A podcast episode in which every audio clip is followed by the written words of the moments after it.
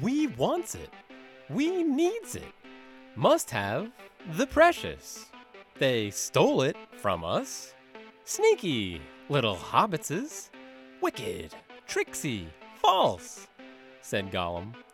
Smeagol replied, No, not master. Gollum said, Yes, precious, false. They will cheat you, hurt you, lie. Smeagol said, Master is my friend. Gollum said, You don't have any friends. Nobody likes you. Recognize this quotes movie? Stay tuned to find out or check out the title of this episode of Talking Pictures Trivia. Welcome to Talking Pictures Trivia, the podcast in which a group of geographically challenged friends explore movies through trivia as an excuse to keep their friendships alive. I'm one of these friends, and today's host, Nick, and with me is Tom. KJ. And I'm Chris. For those joining us for the first time, we start off each episode with a movie quiz, as these pivotal questions will determine who earns today's trivia crown. In round one, each question is worth one point, and in round two, each question is worth two points. Then, once the fierce competition is over, we follow it up with our famous movie rant where anything goes. Tom, tell us about today's movie. Today we are going back to 2002 to continue our journey through Middle Earth with Peter Jackson's next installment, The Lord of the Rings, The Two Towers. Two Towers was released in theaters alongside Star Trek Nemesis, Gangs of New York, and Catch Me If You Can. Chris is our questionnaire today. Chris, what is The Lord of the Rings, The Two Towers? all about. All right. After our D&D party called the Fellowship has been split into three groups and has lost one of its members, we're going to continue our journey and follow our main characters as they rally a forest to war, help save the race of man, and continue the long walk to Mordor, all happening in a brisk 180 minutes. Tom, if you had one word to describe the Lord of the Rings, the Two Towers, what would it be? Eomer. KJ? Isengard. Uh, actually, Minas Morgul. No, wait, wait. Minas Tirith. Let's go Barad-dûr. Nick? Sadly, burden. And my word would be middling. Tom, what does your word mean? It's elfish for um for dusk. Okay. Ah. Great. It's time for question one. All right, about two thirds of the way through the movie, Faramir, who just so happens to be Boromir's brother, for those of you who are really into names, they capture the hobbits on their way to Mordor. Uh, the hobbits are being questioned by Faramir. Why are you here? What are you doing here? Where? What is your intentions? And he asks Sam, "Are you Frodo's bodyguard?" What was Sam's response? Locked in. Locked in. Locked in. All right, Tom, you were the last to lock in. So, what do you think Sam's response to Faramir was? I think he said, No, I'm his gardener. KJ, what about you? Yeah, same. Gardener. Nick? I'm his gardener. All right. Well, this question was definitely worth one point for every one of you. Good thing we started off with the softball there. Sam does indeed say that he is Frodo's gardener. The reason I bring this up is is because a that line makes me laugh every time I see it, but b it's because I thought this would be an adequate place to start with. This movie is about the race of men at least from my perspective. So the fellowship is all about elves and introducing you to hobbits and introducing you to dwarves. This is really going to be the movie that introduces us to the man. And that's why I chose the word middling because the the, the men, they're not as purely good as the elves. They're not as purely evil as the orcs. They're somewhere in the middle. And Faramir is one of those examples of a person who does something bad at the beginning, but then maybe redeems himself, just like we sort of saw in the Fellowship. And I want you guys to maybe talk a little about that. What did you think about that concept or this movie as the movie of men? I think it's a really good way to put it. I, I hadn't thought of this movie specifically as the movie of men. I mean, this trilogy is about men inheriting the world, and now it's upon basically fallen, the fallen race, um, which is what men are, right? They're they're the th- there's a sort of Catholic vibe in this, right? Men are the people with original sin of all the races. And so now it's up to these people who are out of the garden, uh, to use more Catholic iconography uh, or, or, Catholic myth, rather, um, to show what they can do, to show that they can redeem themselves through rule and good action. Uh, and there's something kind of wonderful in that, but also there is a a passing away of myth and magic, and we're moving from the era of myth into the maybe the era of um, of romance. You know, to use kind of uh, Frye's language of the sort of cycles of storytelling. So, Tom, I guess um, I hadn't considered that. Are you considering the original sin, the end of the Second Age there, Isildur's, um, uh, when he doesn't destroy the ring? Is that? I I don't think it's I don't think it is linked to a particular thing in the way the Genesis story is. What I think we see is man is more or less juxtaposed against elves in this. Then yes, there's a, there's hobbits, there's uh, there's there's dwarfs, there's you know 80 species of orc or whatnot but what we see is that men and elves have a particular relationship and it is elves who when they leave are giving over the world to men. And elves seem to be more elevated. They don't seem to make the same mistakes in terms of moral judgment that that men do. Um, and i guess we could argue about that but I don't think it's I think it's a character of something. I think it's a recognition that humans are flawed as opposed to there being a specific original sin. There's so many directions I can go right now based on those initial premises. I do think there's some validity in if you're going to go down that original sin path to Isildur's Bane and him keeping the ring, but now going into the different races, this movie does focus on man but man is not the only one who was corrupted. So the dwarves have already kind of fallen. We didn't really talk about it, but anytime we're introduced to the dwarves, they were too greedy. They dug too deep and unearthed things that shouldn't have been unearthed. So they've already fallen. The elves hightail it out of here at the first sign of trouble. And this breaks into the book a little bit, but the elves never come to Helm's Deep. That is Hollywood. Okay. So this movie would have even been more about man as a race. Okay. The human race, because they're the ones doing the last stand. They're the ones fighting um, the armies of Isengard, and they're the ones who are going to fight the armies of Mordor directly. So I know I just branched off onto 20 different things, but I would say I agree with Chris's premise that this is a story about man, even more so than the movies present, but they were all flawed at some point. And if you go back past Isildur's Bane to actually when all of those rings were given out to all of those races, that's you could even say that's when everyone said, "Oh, I can have power now," and that's where the corruption began. So you really could spin off in 20 directions if we want to go down that path. But the the people who become the ring wraiths are not the is it eight dwarves who get rings and three elves? I think it's seven for the dwarves. S- seven dwarves. I know it's three elves. Um, but it's it's the men who become most corrupted. But I think you're right. Yeah, I, I you know, and I think that's that's part of this. The elves are actually able to handle the power, um, but they also need to step away. They need to kind of become legend, right? They're present. They need to become legend so that man can can show his mettle. But I, I, do think you're also right, Nick, that like the ring corrupts everyone. And I think that's what's that's what's at stake is that either the age of man can come around or this sort of perpetual darkness, right? That no one can fight against. So in the end of this film, Faramir shows his quality. We'll find out if man, the human race, will be able to show their quality by the end of the trilogy. I always just like that phrasing prove his quality. so I thought the choice to have the elves um, give man another chance at Helm's Deep was a very strange uh, change to the story because then men didn't stand on their own. They still needed help for Helm's Deep.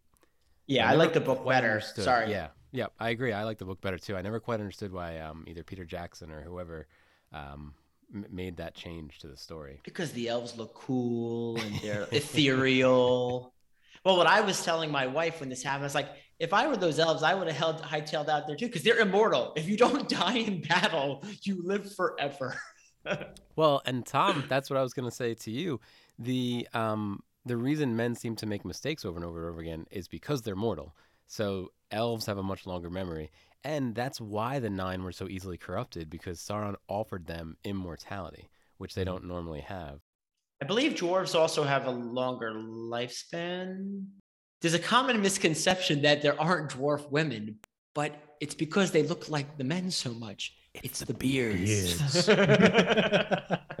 I don't want I don't want to drag this question out too much longer, but to answer your question, like why the elves are there, uh, apparently the studio had requested Peter Jackson put Arwen into into connection with uh, Aragorn because that love story was kind of stagnant.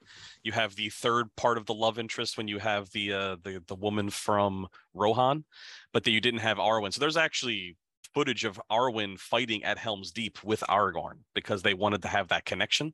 So that was the elves had to go because Ar because Arwen was going.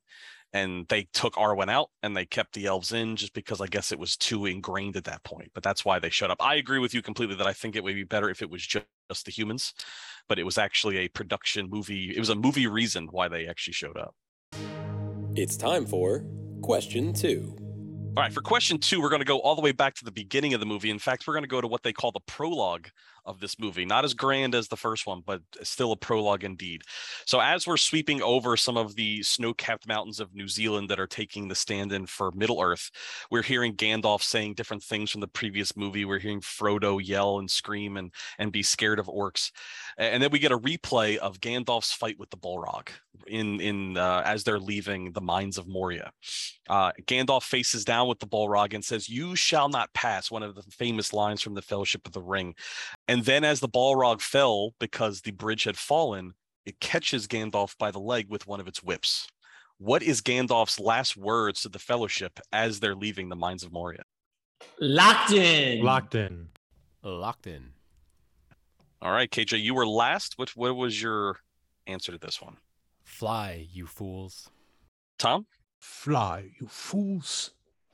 and Nick. Fly, you fools. Well, my questions apparently aren't challenging for you whatsoever because all three of you got this one Nice. as well. I felt like this was maybe a little bit of a of a, a weak question because it kind of covers both movies, but I really wanted to talk about music and sound because we didn't talk about it last week in the Fellowship. And this opening sequence and the whole fall of the Balrog with Gandalf following him and kind of hitting him with his sword as they go really elevated was really elevated because of the music. And I just wanted to get your guys' take on the score, the music, the sound editing, anything that you wanted to talk about relating to the the audio version of this uh, of this film. So, audience, I have a confession. I watched, well, let's start. We all have a confession. We recorded the fellowship episode a few weeks ago, and then due to scheduling, we're doing this one now. So, I had watched the whole trilogy back then, and I did not rewatch Two Towers for this now. But what I did do was I listened to the whole soundtrack all the way through because I thought that is such a great experience. I love the music in this trilogy, and Two Towers is no exception. Right when they're on the Riddermark, I love all the da da da that they add to this one as opposed to um, Fellowship. But the, the score is awesome. And Chris, you picked a great scene to highlight the score because at first you're like you, you say you're sweeping over the mountains, you're hearing the music, and the mountains are getting closer and closer and closer, and then all of a sudden you're in them and you're right back into the epic Middle Earth um, from Fellowship of the Ring. Great intro, great music. It gets your heart pumping. It jumps you back into the action where you left off. So it's a it's a wonderful transition. It's tough to do in the beginning of a film, especially something as epic as this, to take a pause and then jump right back in. Yeah, that was Howard Shore was the the composer who I think won an Oscar for this work. the music is is interesting it seems to draw from kind of celtic sounds as well and you have that kind of grand philharmonic sound to to these kind of opening scenes but there's these sort of um, kind of celtic touches that are that are placed in and especially in the end. Um, in terms of the sound design too and i think that you know that's a, a great note to pick up on chris uh, the sound design is really kind of varied and i think of what makes this movie so much better than other kind of epics that that we've seen is that there's something sort of hypnotic to a lot of the scenes and we have that kind of telepathic scene between um Eowyn and Aragorn. A lot of that is made with the sound with you know with the sound design the way the voices have that kind of whisper to them in those scenes that is at a great variety with uh, let's say the, the battle of helm's deep which is you know kind of present and visceral and guttural. Um, Uh, yeah it's lovely and also kind of bringing everybody back with those kind of those little voices that sort of pop out of the mountains is is very nice. It's an interesting problem too how do you transition back?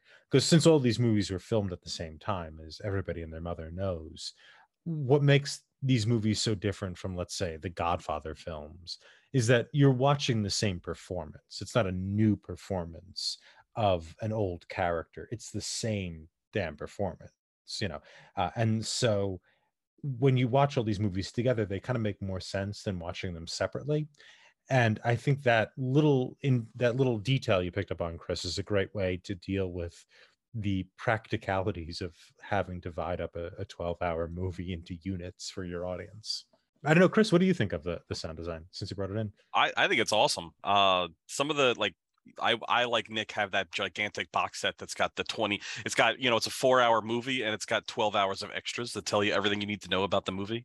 Seen uh, every bit of it. Every bit of it. Mm-hmm. and just just going through like I take for granted some of the etherealness of the elves and some of the different sounds they make uh and but you're right it puts you right in that scene and it, it gives the scene a magical quality when you hear them talking in that kind of like elvish talk and that that kind of ethereal whisper to it i found that this the last time i watched it i actually watched it with the the extra scenes and i realized that i didn't know this that john rhys-davies who's gimli he's also treebeard and that they took his voice they recorded oh, it as him.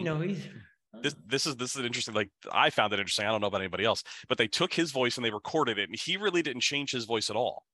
But what they did was they made this baffled box out of wood. So basically, it was a speaker that would blast into a wooden box that had different ba- baffling, uh, different uh, buffering uh, agents in it. And what they would do is they would play the, the, the the voice track through it and record it as it came out the other end. And they said that it gave it more of like a wooden quality or like a wooden instrument quality. So they did that a couple, like two, three, four times. And John Rhys-Davies, who didn't really change his voice at all, turned into Treebeard because you were getting this like weird wooden resonant sound to it. And so that was I'm sure other movies do things like that for exactly these purposes, but to see it in this 12 hours of extra footage was was really fun. I must have known that um, over a decade ago and forgot it because I definitely watched that whole whole behind the scenes. Yeah, it's man, I, I think it's a uh, that's a great detail, Chris. I didn't know. I, I knew Jonathan Rhys Davies voiced it. I had no idea they did that thing with the um, with with the wooden box. Um, but I think that's maybe uh, you guys could talk to this talk about this as well. But I think that's why we love this and also love the book, uh, even though the book is doing very different work from from the movies.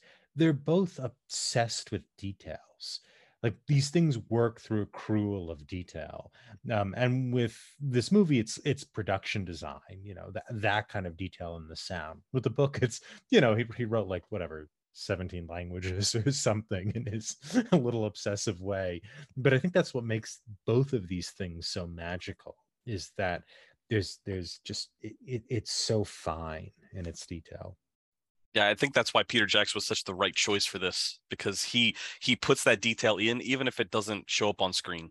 So like there are carvings in the throne of Theoden's uh, throne room, like his chair. There are carvings of horses all over it because he's one of the horse lords. You don't even see that when you're watching it on film, except for the gigantic horse heads on top, but they're there. And the fact that you know they're there is what makes the movie deeper for me, I guess.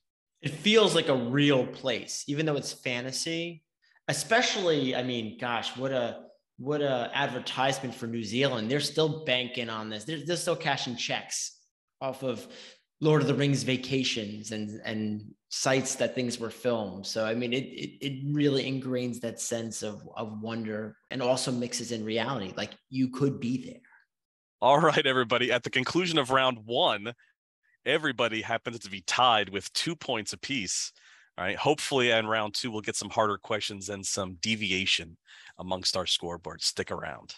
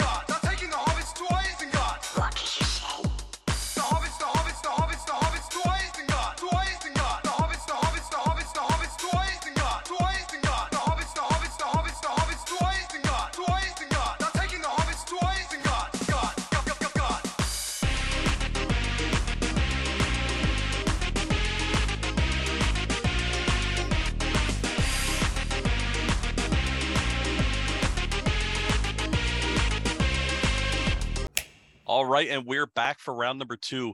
Before we get there, though, there's always one question. But since the guest is actually quizzing today, figured we'd ask the entire panel what would be your quintessential sequel to the Two Towers, regardless of the fact that there actually is one.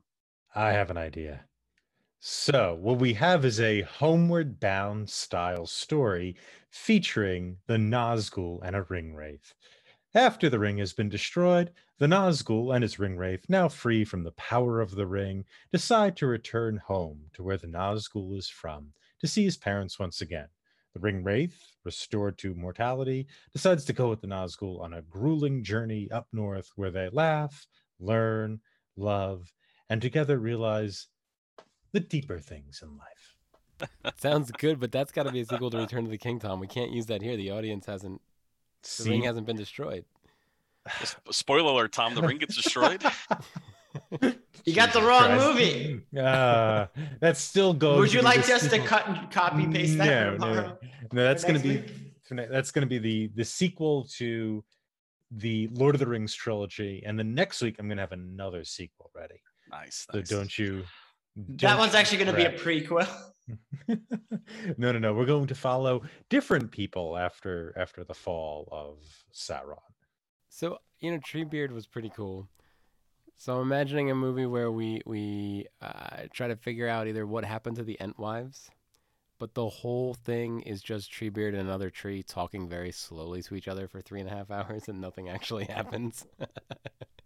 There's they're, sit- they're sitting at a, a coffee table in the in the forest, actually Yeah. just discussing, drinking tea. This this is basically waiting for Godot, starring trees. I wonder what we should do that's that, next. like that. that's the movie. It's two trees trying to figure out what to have for dinner that night. Oh, I I, That's I, be. I also like the idea of um, finding the Entwives and Treebeard having to do speed dating. So what? He's got three years with at each table. yeah, exactly. I always thought it'd be cool to see. Now this is more this is more of a serious answer. What if because these last two movies we've had two human characters actually want the ring in Boromir and Faramir. Like what would happen if they actually took it? What would have happened if Boromir or Faramir took the ring? Would the would the would the outcome have been the same or would it have been a fall of man in the end? Oh, I, I like that. I like that alternative reality type movie. It's like a Marvel what if. Yes, yes. I think he would just take the place of.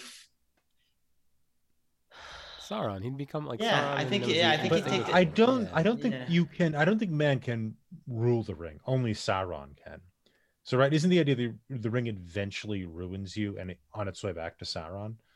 Right, but what is Sauron at this point? Like he'd be maybe like the Sauron takes puppet. over the body, right? Yeah, yeah, he'd be like yeah. Oh, puppet. if, if Sauron was dead. No, Sauron um, inhabits his body, like possession. Oh, I see. A sort of uh, th- what happens to Theoden type thing. Yes, but stronger. yeah, like and it would be more permanent. indistinguishable. Yeah. Yeah, yeah. It's just his corporeal form. Hmm. So my sequel is going to be another fan favorite for the arborists out there, but it'll only make sense if you've either read the book or have seen the extended edition.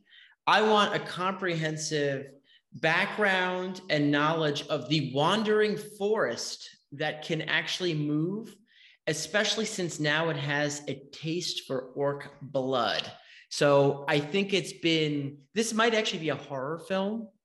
Uh, it starts off with gentle beginnings and then thirst for vengeance. So the trees may wander deeper into Mordor for some snacks. Hmm. So we, we have three different genres. We have like an animal movie, we have an existential comedy, and then we have a zombie film starring trees. It's time for question three. Merry and Pippin end up in Fangorn Forest with Treebeard as their kind of like liaison to the trees. Uh, the trees have a little conference and pretty much say that they're not going to get involved in the war as it as it stands. But Merry and Pippin have other plans. How do Merry and Pippin actually get the trees or the Ents to go to war? Locked in. Locked in, but it's a long answer, so I can't imagine it's right. It's not a long answer, KJ.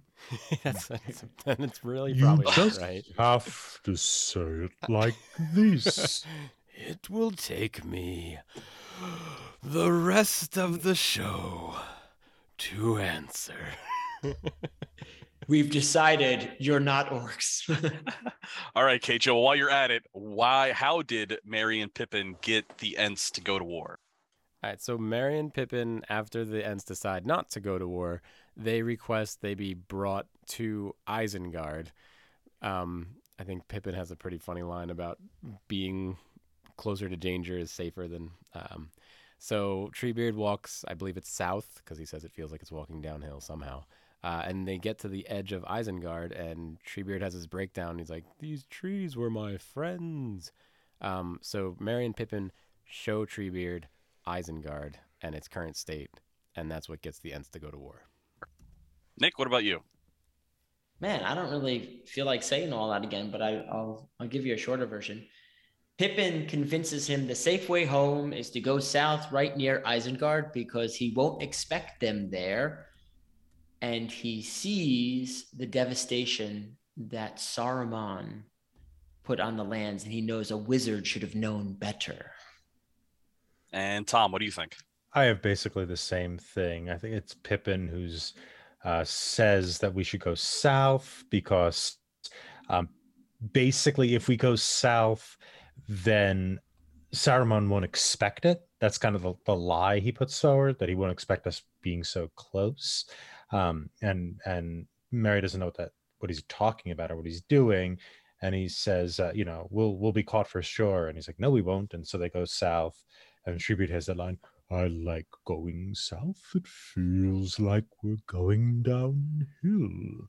Um, and then he sees that the forest has been devastated, and some of these trees were my friends. Um, and then he just kind of yells, and all the trees come out, and, and they're ready to they're ready to go to town. Well, I, I, once again, my questions are too elementary for the Lord of the Rings scholars that are on the show. Uh, they are. You're all correct. You're all going to get the full two points. It was. I would. I would have simply taken. He asked them to go south.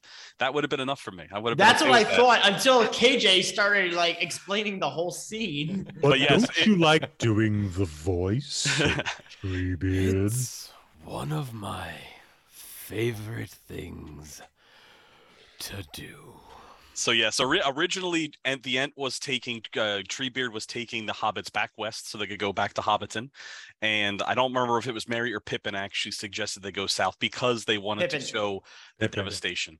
Uh, Mhm. I, I have made I asked this question because I felt like this movie. I think Tom talked about it a little bit in the last episode with the Fellowship, but the idea of like the Industrial Revolution versus the natural world. I feel like this movie really kind of epitomized that specifically with how Sauron, or I should say Saruman, was using the he actually says the machines of war to kind of like make the war machine to make the Uruk-hai to make all of the the ballistas and everything. And I just wanted to want you guys to maybe chime in a little bit about like modernism or in the industrial revolution versus the natural world and maybe what Tolkien was trying to get across with these.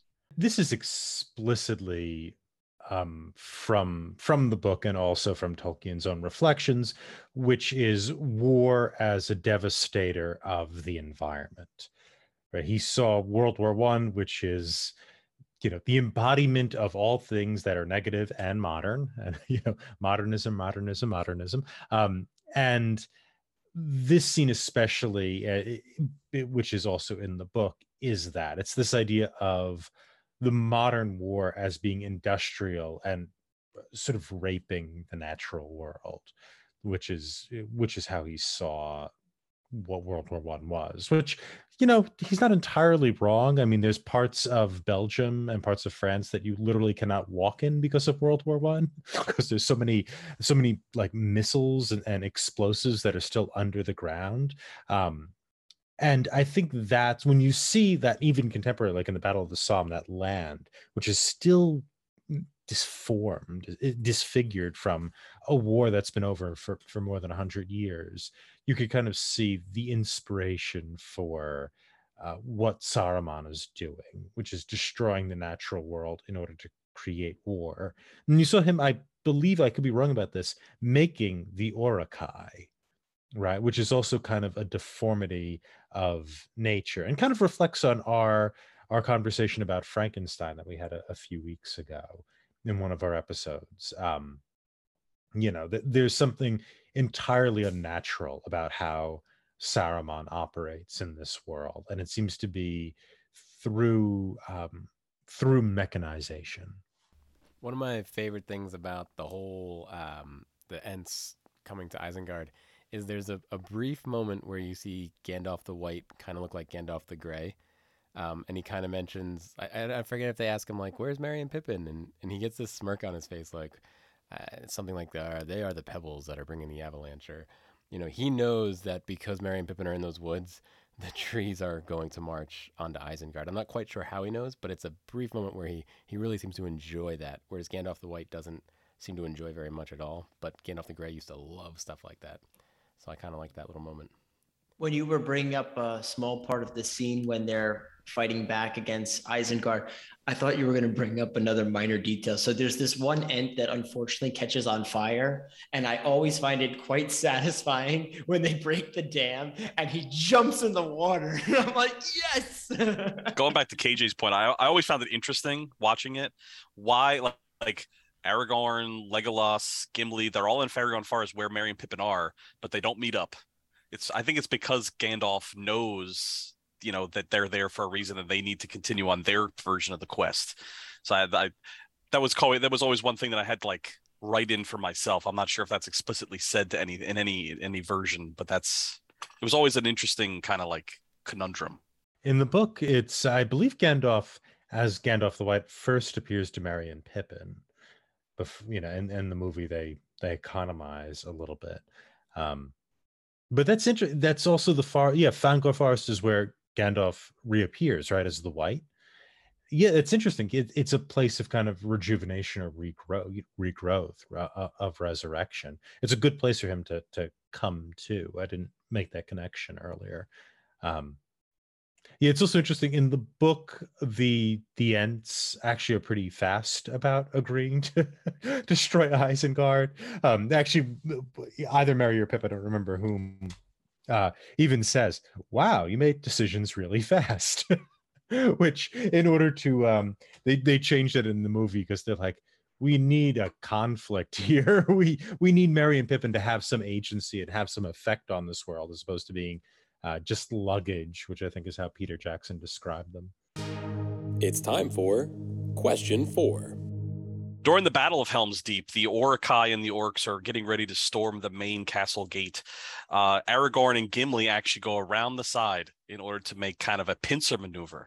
And Gimli goes against his character from Fellowship of the Ring and actually asks Aragorn to toss him across the chasm so that he and Aragorn can attack the Uruk-hai from the flanks. Right before he is tossed across the chasm, what does Gimli say to Aragorn? Locked in. Locked in. Well, Nick, even though you were quick, you still weren't quicker than the other two. What does Gimli say to Aragorn prior to being tossed to the Uruk-hai? Don't tell the elf. Don't tell the elf. Don't tell the elf. I can't do it. Yep. Don't tell the elf.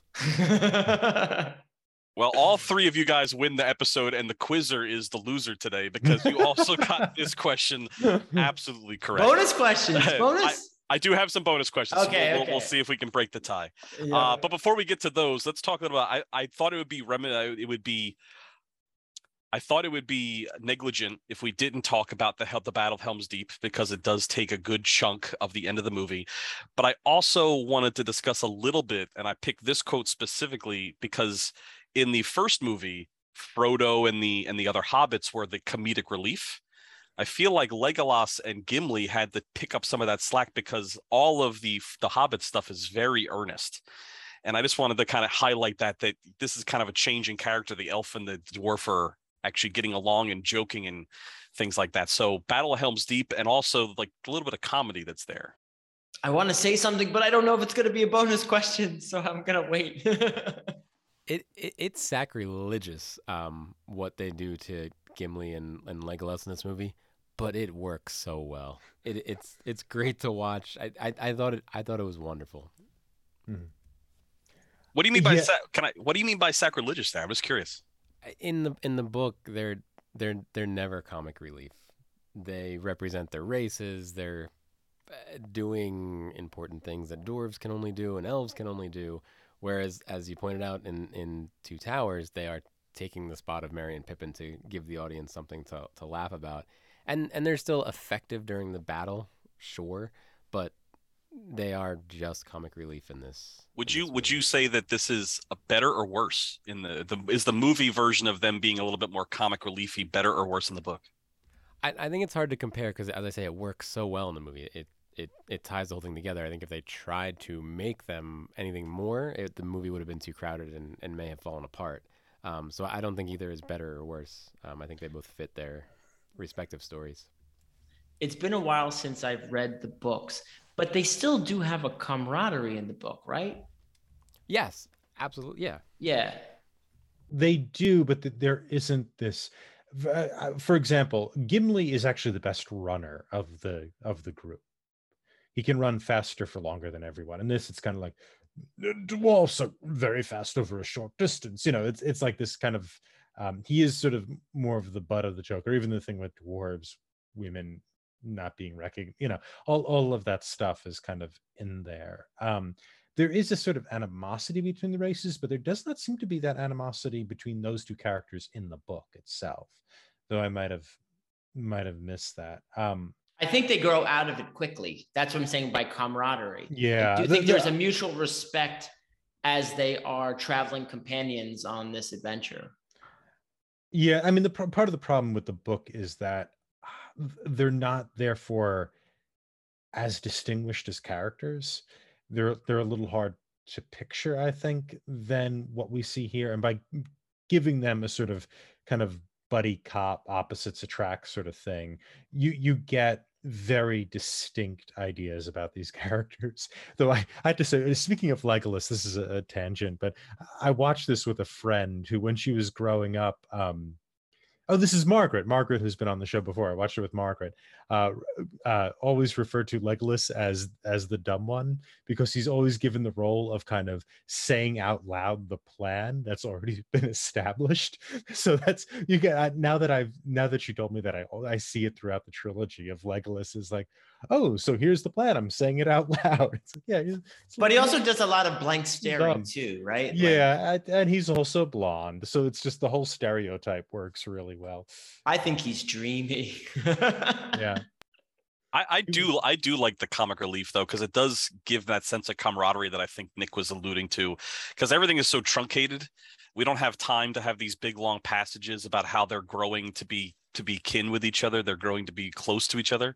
Because in the fellowship they hate each other at, at first glance like elves and dwarves they just judge a book by its cover 101 there.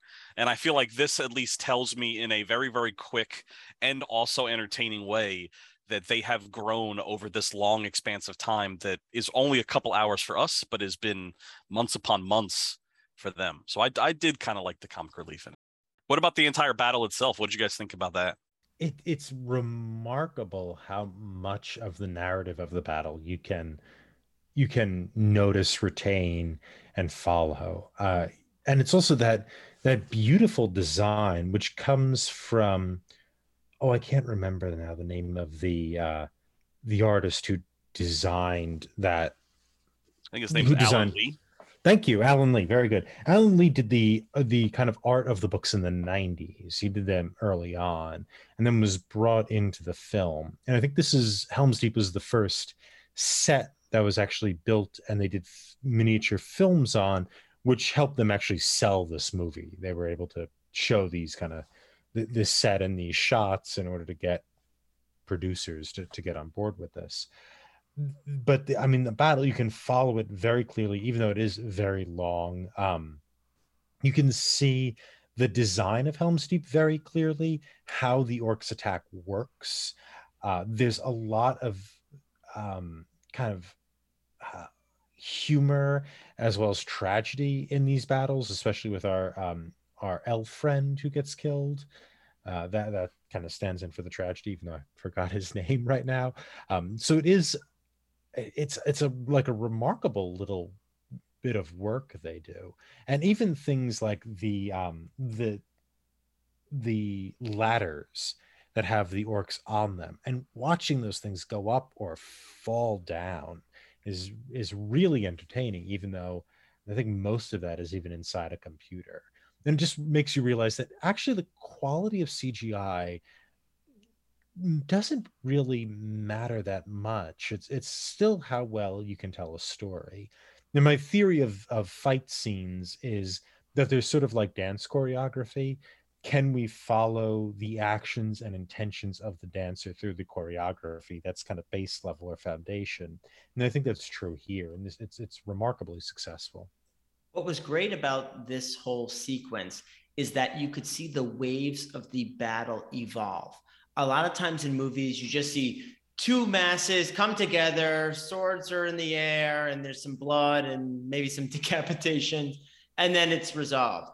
Here, you could see the battle plan, just like Tom mentioned. The first part, although I'm not sure about the Olympic runner with the torch, but that's besides the point you see the evolution of the plan the outer wall is broken the bigger ladders come in like the whole thing all the way back to they're stuck in the caves so it's it's really cool to see every piece of this battle evolve until the end I think we'd be remiss if we didn't mention that Alan Lee also worked with John Howe. The two of them worked together for all the designs for all of the uh all the films. So can't leave can't leave one of them out. Yeah.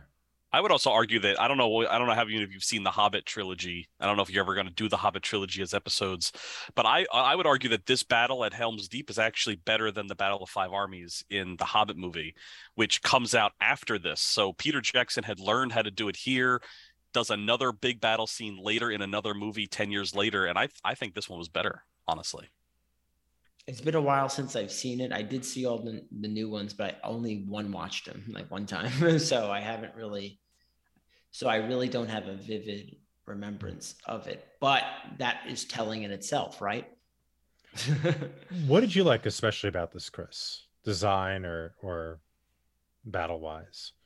I just thought it was a really cool way to capstone this movie. Uh, I don't think that this movie had a really good beginning, middle, and end. At but I, I let me let me rephrase that. I don't think that the Two Towers, the book, has a really good beginning, middle, and end. And I think that they had to find a way to make as a movie that being Peter Jackson, Philip LeBrant, like they all had to find a way to make a beginning, a middle, and end, so that the audience member could come in happy and leave happy even though it's the second movie in a trilogy. And I think the Helm's Deep fight was a really good capstone that made it an entertaining and fulfilling ending while still not answering the really overarching plot questions of where the ring's going and all the other all the other things. So I, I did like it in that fashion. And I thought it was just a really well shot, really well shot fight sequence. It's time for a bonus question. Going back to the Battle of Helm's Deep, when does Gandalf show up? Locked in? oh, it's specific. Oh, is it a specific time? Locked in, but I my count might be off. Locked in. All right, Nick, what do you got? If it's not specific, it's dawn. But I believe it was dawn on the oh gosh, third day. Look for me on the dawn of the third day. No, wait, wait, wait. Look for me at first light of the third day. Dawn, first light. I'm not sure. Yeah, yeah. yeah. What about you, Tom? I, I had I had dawn also. Um, I didn't remember which day it was. Now you guys have me questioning my notes here because I thought it was dawn of the fifth day. I didn't. I was gonna say It was fifth. definitely first light, dawn of the fifth day. That's a long time. yeah, so they're they're fighting the wall. I think he's counting from when they leave, when they depart. So Gandalf leaves uh, Rohan to go and and find the riders, and then they're marching to Helm's Deep. So we're assuming that the Helm's Deep marches four days. They get there, and then it's that one long night they have to get themselves through to get to the fifth day. I think It that's is the fifth day. I was either gonna say third or fifth. Although if you're just taking dawn, we all got it, and then we move on to another bonus question. Well, we're still moving on to a bonus question, Yeah. but none of you got it. That's None what have I'm got it. Okay, it was the fifth day. Okay. It's time for a bonus question. All right, so let's uh let's go to the very end of the movie. What is the last line of the movie? Oh, locked in. By a character or voiceover? It's by a character. Sound like me. Um, I'm gonna I'm gonna lock in with a, a long answer. I think I have the spirit of the question, but I don't think I have the um the words. I'm gonna also lock in something to the effect of, "Come on, hobbits, this way." Tell me more about Sam, Dad. I want to hear about him and his adventures. Uh, something like it, it was definitely Smeagol, but it was something like, uh, yeah, soon your precious will be ours. Come along, come along, something like that. Uh, this is a tough one because Nick and Nick and Tom, you're on the right track, but he actually says "follow me." It, it, it is Gollum that says it. He says This "follow me." This Yeah. way, follow me. Yeah, I remember Alright. like it ends on the double speak on the split personality thing. It's time for a bonus question. What is the last visual that we see before we fade to the credits? Locked in. Oh, locked in. Is it a red falcon again? Um, locked in. What do you got, KJ? I'm gonna say um Barad-dûr. I thought it was Bartotus, the the eye tower and also the um the Mount Doom. Right, you can see both of those. They start by going up the stairs of Minas Morgul and over to see Mount Doom and the eye atop his tower in the distance. All right. Unlike the last question, all three of you have this one correct. I have one Uh. more tiebreaker, and if we can't break the tie with this one, then I'm the loser, I guess. Uh, this and is the a eye tough- gives a wink, right? yeah, the eye- little wink to the audience. It's time for a bonus question. How many times do we see Smeagol save Frodo? Price is right rules. Sure, Price is Right rules. I'm gonna lock in, though I can't think of the individual instances. Locked in, but I can only think of one, so I'm just gonna pick a number a little higher than one. Locked in. What do you got, Nick? I have zero in this film. KJ? I'm gonna go two because I'm pretty sure the they walk through the swamp and don't look into the lights. I thought that was two towers, but could have been Return of the King. I'm gonna go with two. Tom? I also had two. Sorry, KJ. no, that's good. That means unless Nick's got it, we keep going. All right, so we've broken the tie a little bit, but Tom and KJ are still tied because the answer is indeed two. He, you're absolutely correct. He saves them at the swamp. He actually pulls Frodo out That's from that was the, the seeing the dead people in the swamp, and he also saves them from going into the Black Gate.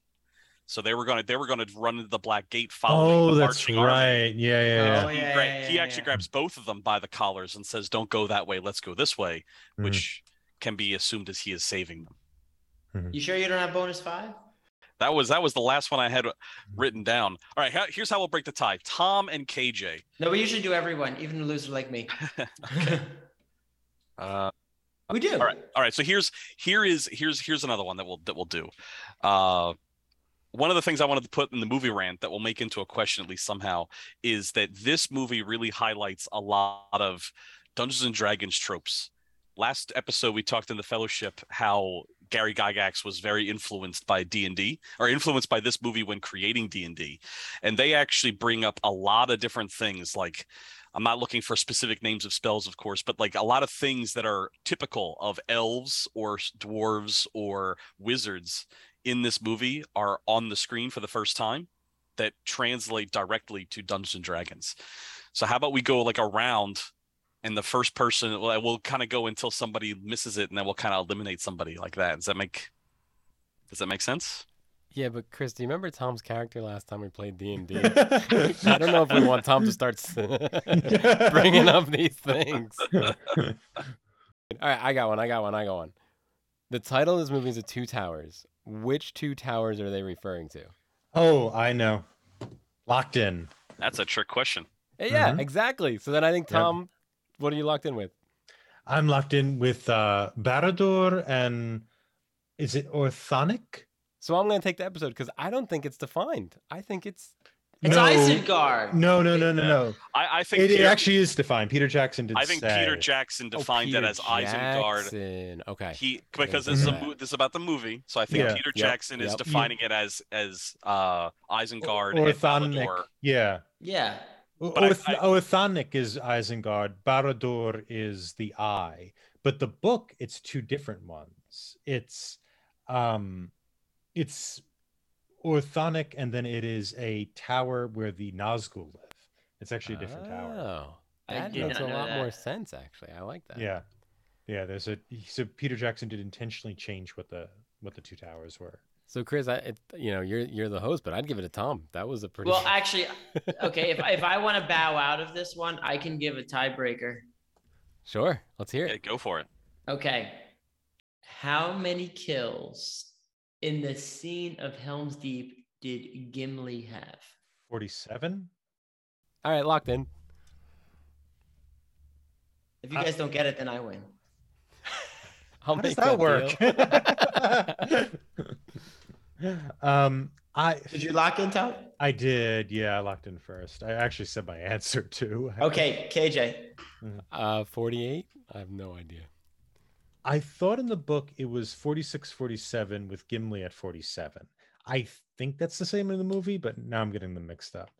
Well, you're both wrong. Um, Legolas had 42, Gimli had 43, and then Legolas shoots the twitching orc that Gimli is sitting on, saying it's now tied at 43. Although Gimli's axe was in his brain, which is why he was twitching.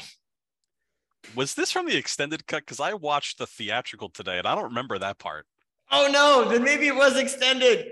I because I I would have I would have loved to have used that thing, but I never I remember there being a scene like you describing of them actually counting down what their deaths are, what their death numbers are.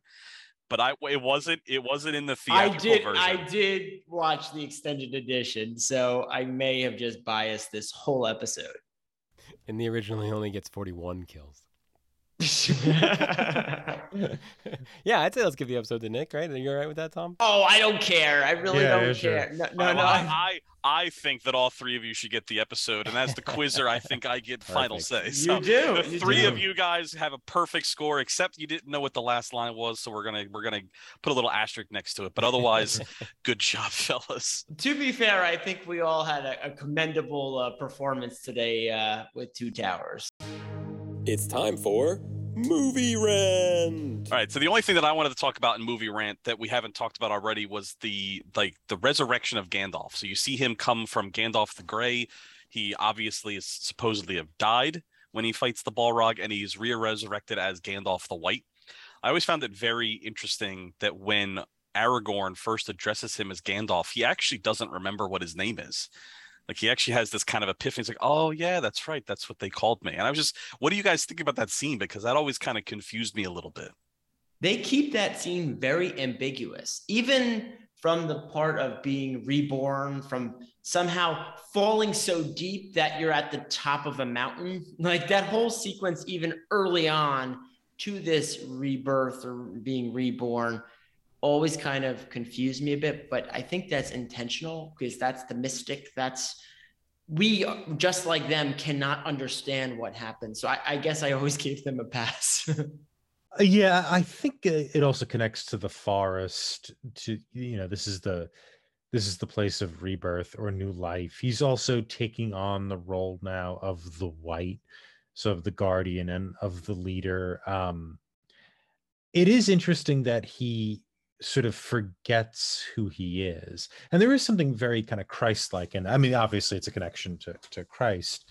Uh, a, a lot of this, you know, relies on that kind of mythological imagery but there is something different about Christ when he returns, when he reappears to everyone. He's not exactly what he was before. He's become something more. And people often don't recognize it. That is what they used to call me.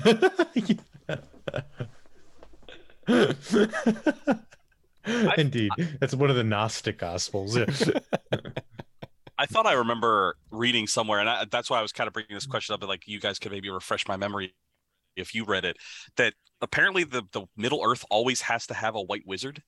So like they Oh. all have these like different roles that they play. So Radagast is the is the brown wizard, and Saruman is the white wizard, and Gandalf is the gray. And they all play their own parts. There's actually two blue wizards too that are never in Lord of the Rings. Mhm. And then like when like what I took from it after hearing that small little snippet was that Gandalf had to take the mantle of the White Wizard because Saruman had fallen, like fallen into in league with the bad people, in league with Sauron.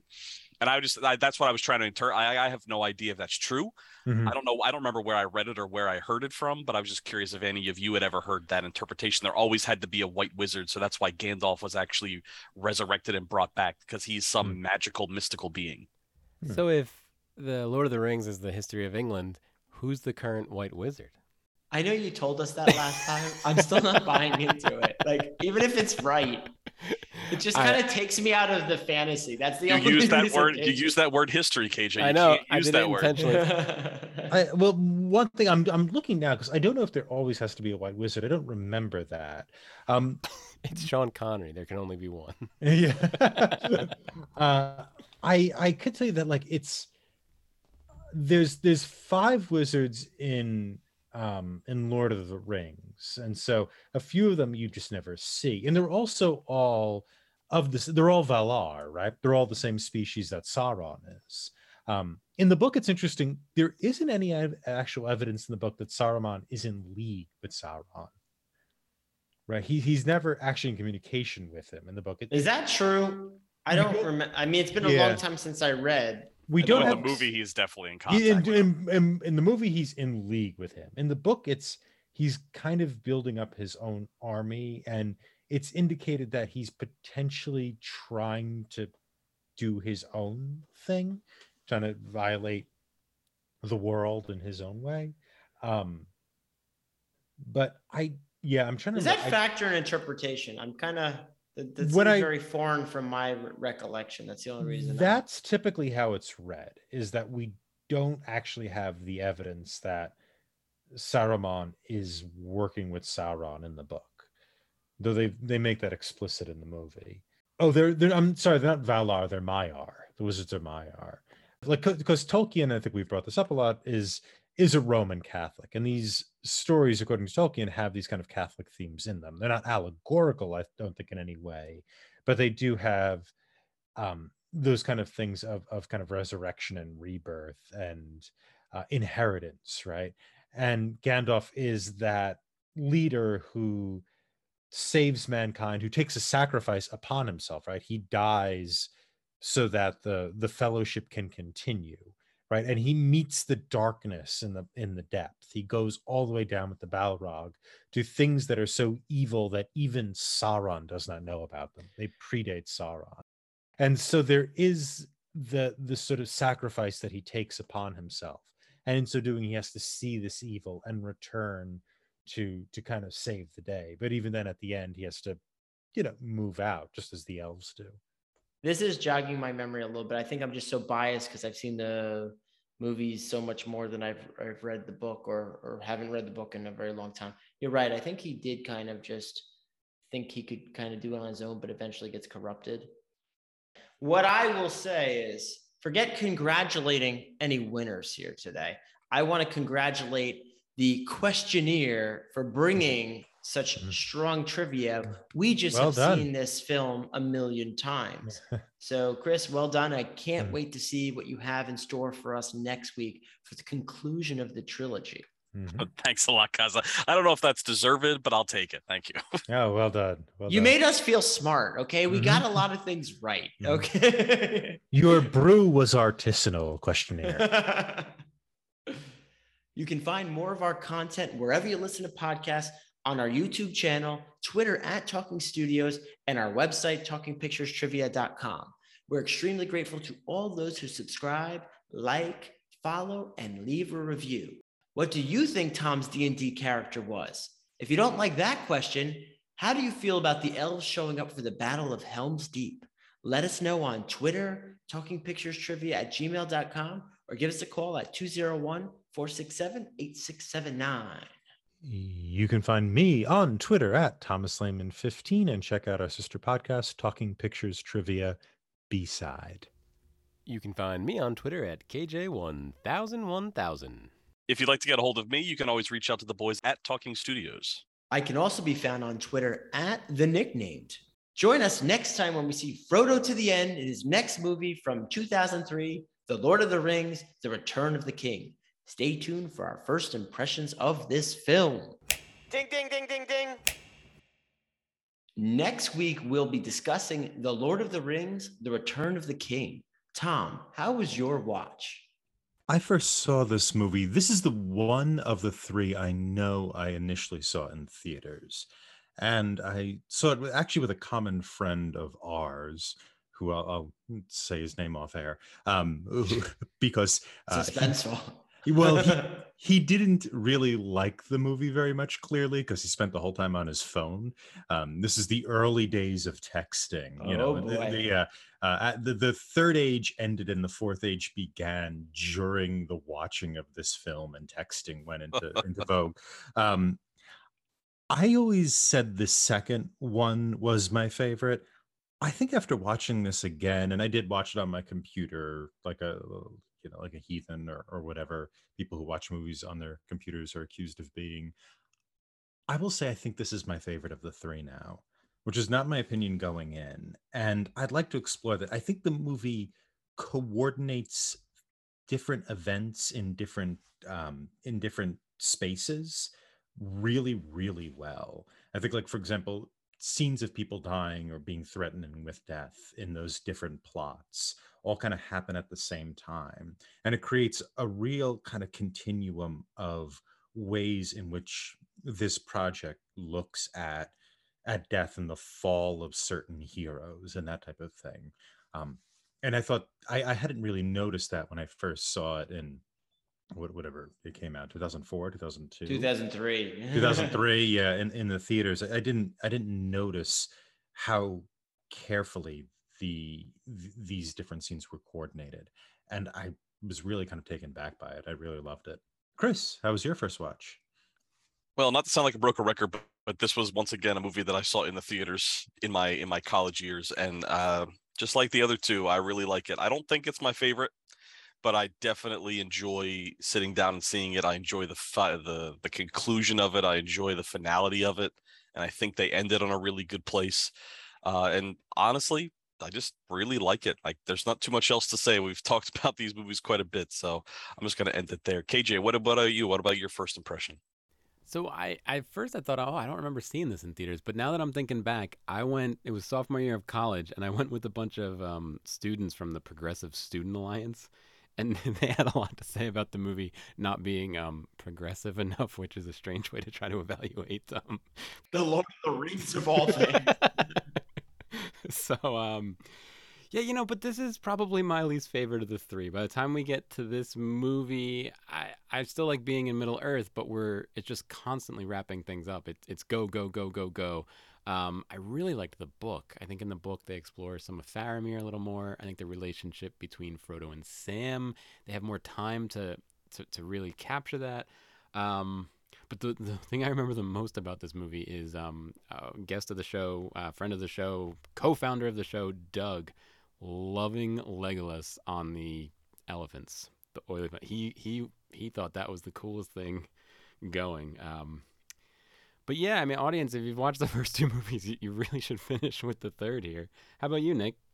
it's tough for me to break these down. I've mentioned this in, in prior weeks. I see them almost as a collective. So if we're saying this movie versus that movie versus that, in my mind, they're just one giant movie. So I enjoy every single one of them. And specifically with this film, yes, it's a conclusion of a lot of things, but of course, the one major pivotal moment in Mount Doom, I love that moment. It's just, you know, again, we don't have to worry about spoilers. This movie's been out for a long time, but the way Gollum comes into play at that pivotal moment really gets me. And I'm sure we'll talk about that more next week. I don't want to sound too emotional, but I actually shed a little tear this time. Last this time that I watched it, uh, which I don't think has ever happened for whatever reason, but this time it did. I guess I'm getting older. It, it hasn't happened to Chris in Chris's history. Not just watching. that is that's pretty much true, but Yeah, yeah, yeah. it actually Is- happened this time. His cold heart melted for our podcast. The Lord of the Rings, The Return of the King is available on HBO Max at the time of this recording.